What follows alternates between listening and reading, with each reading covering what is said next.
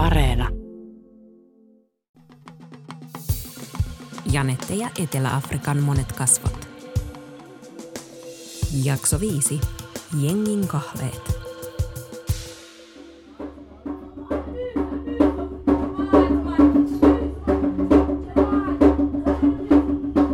Kuulin, että Stellenboschissa, noin 40 kilometrin päässä Cape Townista, asuu David-niminen kiva tyyppi, joka pitää couchsurfingia.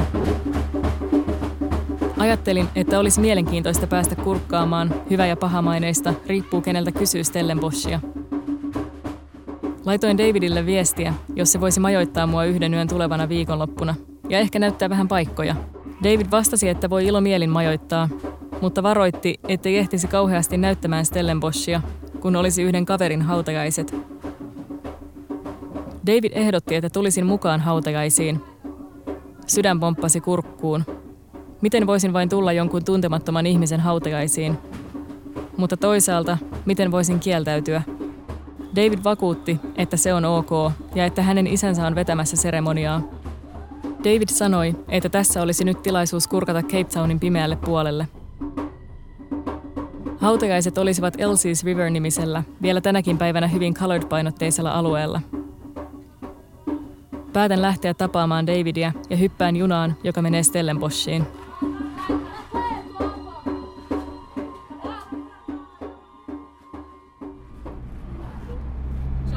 When's my birthday? Yeah, when's my birthday? Hautajaispäivä koittaa ja istun Davidin auton kyydissä matkalla kirkkoon. Yo, you don't know when you're on, bro. Is my birthday still coming up? David vitsailee pikkuveljensä kanssa samalla, kun ajelemme pitkin Elsie's Riverin katuja. Oh, you're probably gonna forget because it's soon. Mä oon jännityksestä kankea. Miten mun pitää siellä kirkossa olla? Oon muutenkin käynyt hautajaisissa vain kerran aikaisemmin. David paljon enemmän. Ystävä, jonka hän menetti hiljattain, kuului paikalliseen jengiin ja hänet ammuttiin kuoliaaksi. past 12, I expect a call to come to the girl. You can't walk in the bloody middle of the road. Don't give up hope. Don't moenie jou kind, ek wil net Engels praat met die dierbare, maar ek gaan nou Afrikaans praat. Die taal van ons mens. Ouers, Kirkko on täynnä ihmisiä. Kun tulin sisään, huomioni kiinnittyi avoimeen arkkuun. trappe jou in jou hart. Al breek in jou hart. Paikat löydettyämme, huomioni kiinnittyi pian käytävän toisella puolella istuvaan nuorisoporukkaan. Heillä kaikilla on päällään samanlainen valkoinen teepaita.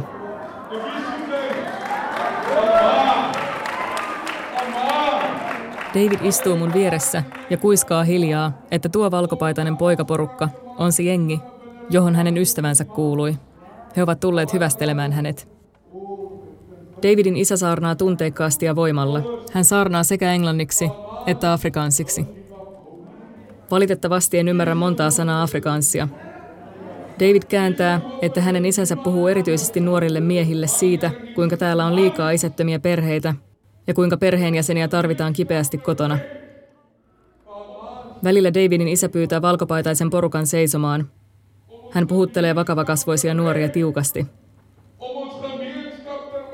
Väkivallan ja koston kierre on katkaistava. On pelottavaa, että väkivallan ja koston kierteen katkeamattomuuden seurauksena me olemme täällä tänään hautaamassa nuorta miestä. Kaduille on saatava rauha. Joka sekunti joku voi saada surmansa.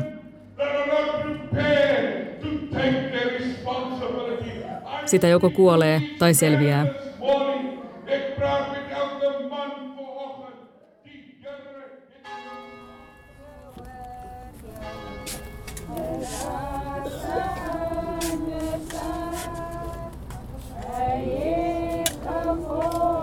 Siirrymme hautausmaalle.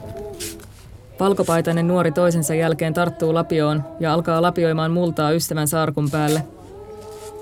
Jengiläisten ilmeet ovat kovettuneet. Kukaan ei itke. Mutta kovien ilmeiden taakse kätkeytyy paljon tuskaa, surua ja vihaa. Kysyn Davidin isältä, uskooko hän, että hänen kirkossa saarnaamansa viesti menee perille näille nuorille.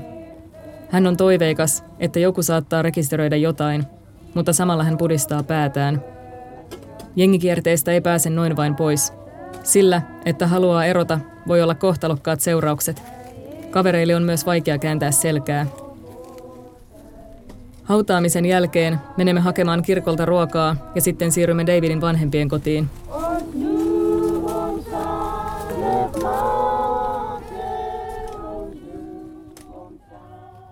Like this area, the one we were at earlier, I stayed there for 10 years of my teenage, or 10 years of my life. It's mostly my teens. Um, my father's a pastor, so we stayed at the at the, the manse of the church.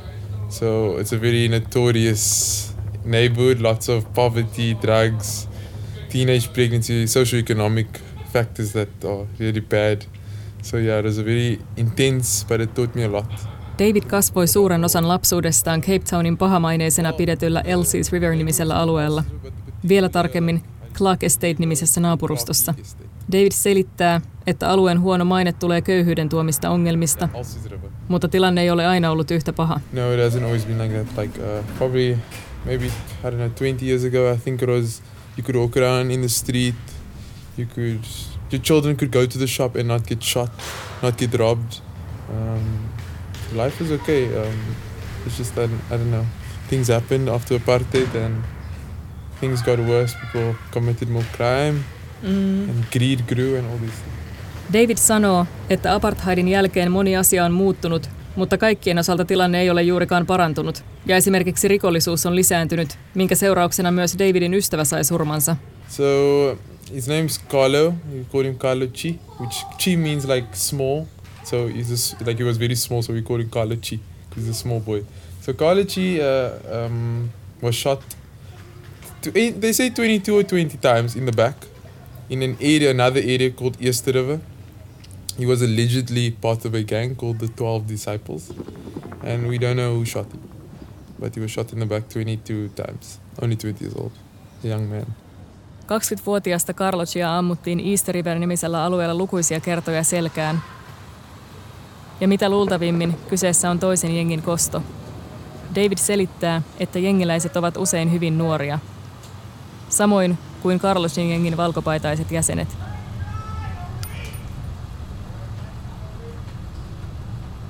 And unfortunately, yes, most of those, or if not all of those boys, belong to a notorious gang in Clark Estate. Uh, they, they, they range from the ages of, they could be, the youngest could be 12, 13 years old, to the oldest. Uh, I mean, my age, 18, 20, they're about that age, but they're very young men, and and um, have with guns in their hands, and quite scary actually.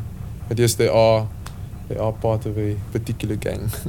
So because I stayed in this neighborhood for so long, we would there would be lots of boys in the streets, and I I, I love the streets of Clark Estate. Um, so I would always speak to everyone, and his family was part of our church, and I was I was raised as a church boy, so that's how I got to know him. And he came to our house a few times. Um, once it was his birthday, and I actually asked my sister if I can't take her bicycle and give it to him as a gift. so yeah, that's how I got to know him through lots of uh, yeah, just normal so playing soccer with him as well. Uh, those sorts of things. David ja Carlotti leikkivät lapsina paljon yhdessä Clark Estatein kaduilla. David epäilee, että Carlotti olisi kuulunut jengiin jo lapsena, mutta monista lapsista kasvaa täällä nuoria aikuisia jengien ja katujen hoivissa. Katukasvatus varmaan kovettaa nuoret ihmiset. Huomautan Davidille, että valkopaitainen jengi ei juurikaan näyttänyt tunteitaan edes hautaustilaisuudessa. Well, at the at the grave, my father actually told me that he did spot a few tears, but because of you know hypermasculinity in the world we live in, especially in I think in black men, especially, you don't show your feelings. You keep it inside. You you boil up all the anger. You don't. You just don't show feelings. Because I mean, we live in this masculine world where you don't show feelings. I'm saying the same thing the whole time, but uh, I want to emphasize it. So they bottle up all the anger, and the only way to get rid of the anger is to do something. So unfortunately, what they do is, with all this anger that the, these young men bottle up, they obviously avenge the boy's death. So they will go kill whoever killed that young man. So that's that's what that's where they, that's how they release their anger.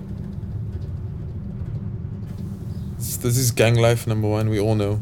We, we, we all know. We like the place where we stay. We all know what's happening. So we, we know it's gang life. That's how it works. You but uh, you saw that they had this ritual when he, when he got uh, at the end. They stomped. They had like the stomp, and they said they were gonna go avenge his death. So yeah, So that was a sign. that they were gonna go kill. They were gonna go kill his killer. person who killed him. Probably very soon, probably today very soon. They, they know it is, definitely.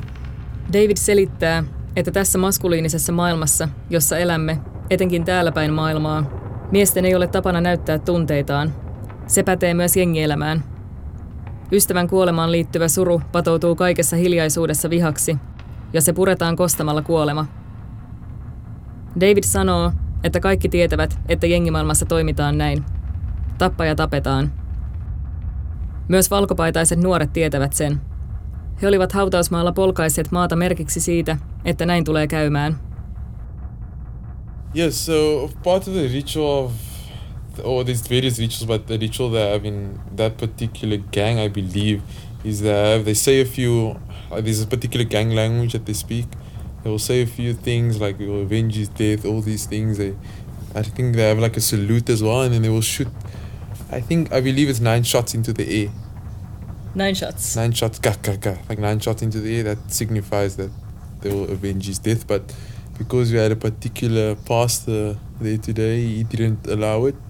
So there was no shooting or anything like that. Maybe they'll do it, I don't know, at home or something.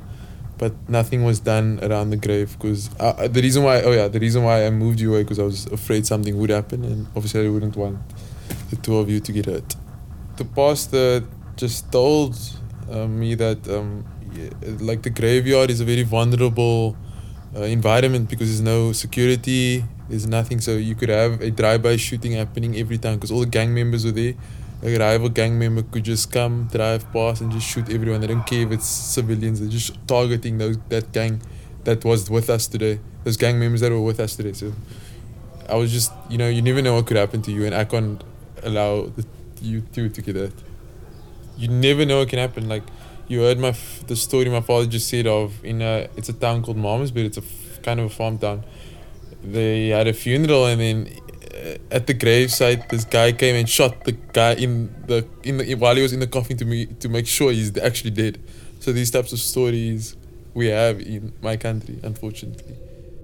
Osaksi jengirituaalia olisi kuulunut myös se, että ilmaan ammutaan yhdeksän kertaa koston merkiksi, mutta pastori oli kieltänyt sen. Koskaan ei kuitenkaan tiedä, mitä tapahtuu. Hautausmailla ei ole valvontaa ja laukaukset saattaisivat herättää lähistöllä pörräävän jengin huomion. Hetken aikaa hautaustilaisuudessa oli ollut outoa liikehdintää ja David oli luullut, että yhtäkkiä rinkiin kerääntynyt jengi saattaisi ampua. Siirryimme sivuun, mutta valkopaitainen porukka kunnioitti pastorin toivetta. Kysyn Davidiltä, mikä on perimmäisenä syynä siihen, että nuoret liittyvät jengeihin – Well, mostly, like I said, the fundamental reason belonging. That is also the sermon today belonging.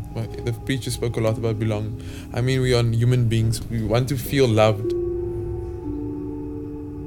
Most of these young boys, because, like I say, they come from destructive homes, abusive homes, drug addicts as parents, alcoholics. You don't feel loved. And where are you going to find that love? In a brotherhood, a gang. They're going to give you love, they're going to give you attention, they're going to give you a love in weird ways, but they're gonna give you appreciate. They they care for you.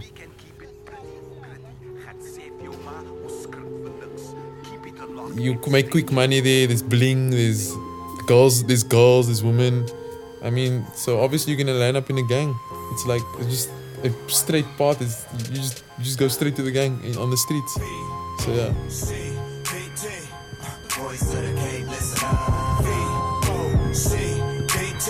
From the home Yhteenkuuluvuuden tunne ja rakkaus. Rikkinäisistä kodeista tulevat nuoret, jotka eivät saa kaipaamansa rakkautta, huomiota ja huolenpitoa kotona, päätyvät herkästi etsimään sitä jostain muualta. Ja kuten David sanoo, jengissä saa rakkautta. Ehkä kyseenalaisella tavalla, mutta kuitenkin.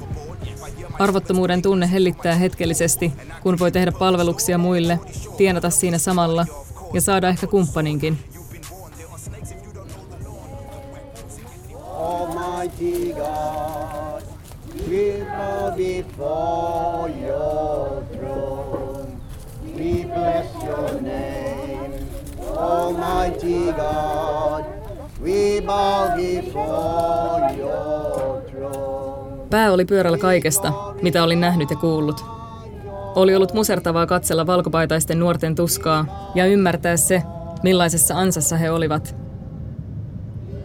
Oli ollut myös musertavaa kohdata Karlchin vanhempien tuska ja puristaa heidän kättään osanotoksi. Vanhemmilta vaaditaan näissä olosuhteissa paljon, jotta nuoret pysyisivät poissa kaduilta, ja usein vanhempia on vain yksi. Usein juuri isän puuttumisen seurauksena erityisesti nuoret miehet löytävät esikuvansa jengimaailmasta.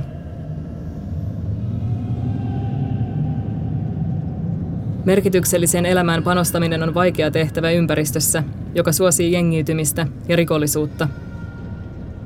Etenkin jos on työtön, eikä ole mahdollisuutta käydä koulua tai koulu ei motivoi. Tunteikkaan päivän jälkeen päässäni pyöri edelleen kysymys. Ketä ovat Etelä-Afrikan colored-väestön edustajat?